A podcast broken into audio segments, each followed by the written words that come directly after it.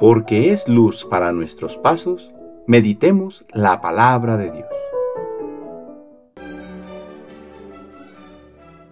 De la carta del apóstol San Pablo a los Efesios capítulo 2 versículos del 19 al 22.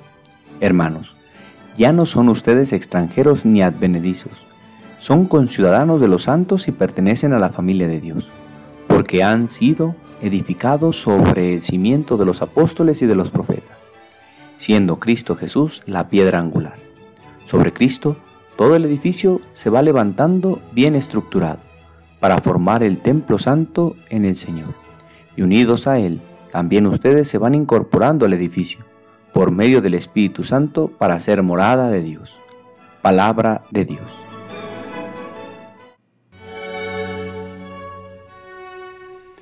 Hoy, jueves 28 de octubre, celebramos la fiesta de los santos Simón y Judas apóstoles.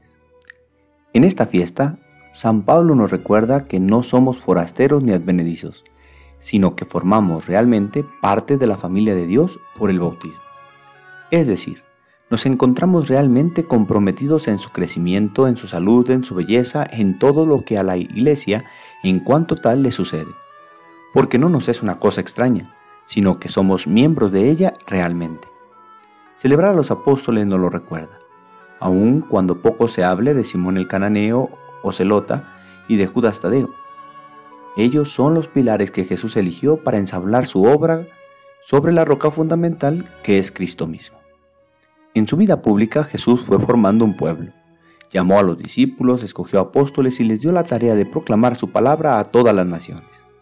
Así, este cuerpo místico de Cristo se fue extendiendo por el mundo entero y ahora nosotros formamos parte de él. ¿Qué haces por la iglesia? A veces nos limitamos a criticarla creyendo que solo los sacerdotes y consagrados son parte de ella y no es así. Todos tomamos partido y todos contribuimos para que sea realmente un pueblo consagrado a Dios que refleje el rostro de Cristo a sus hermanos. O por desgracia, lo desfigura haciendo oír a los que tenían esperanza de hallar algo más. Señor, en la fiesta de Simón y Judas, apóstoles, ayúdanos a comprender nuestra tarea en la misión de la Iglesia de tal modo que nuestra vida contribuya cada día a la edificación de tu reino. El Señor esté con ustedes. La bendición de Dios Todopoderoso, Padre, Hijo y Espíritu Santo, descienda sobre ustedes y les acompañe siempre. Que tengan buen día.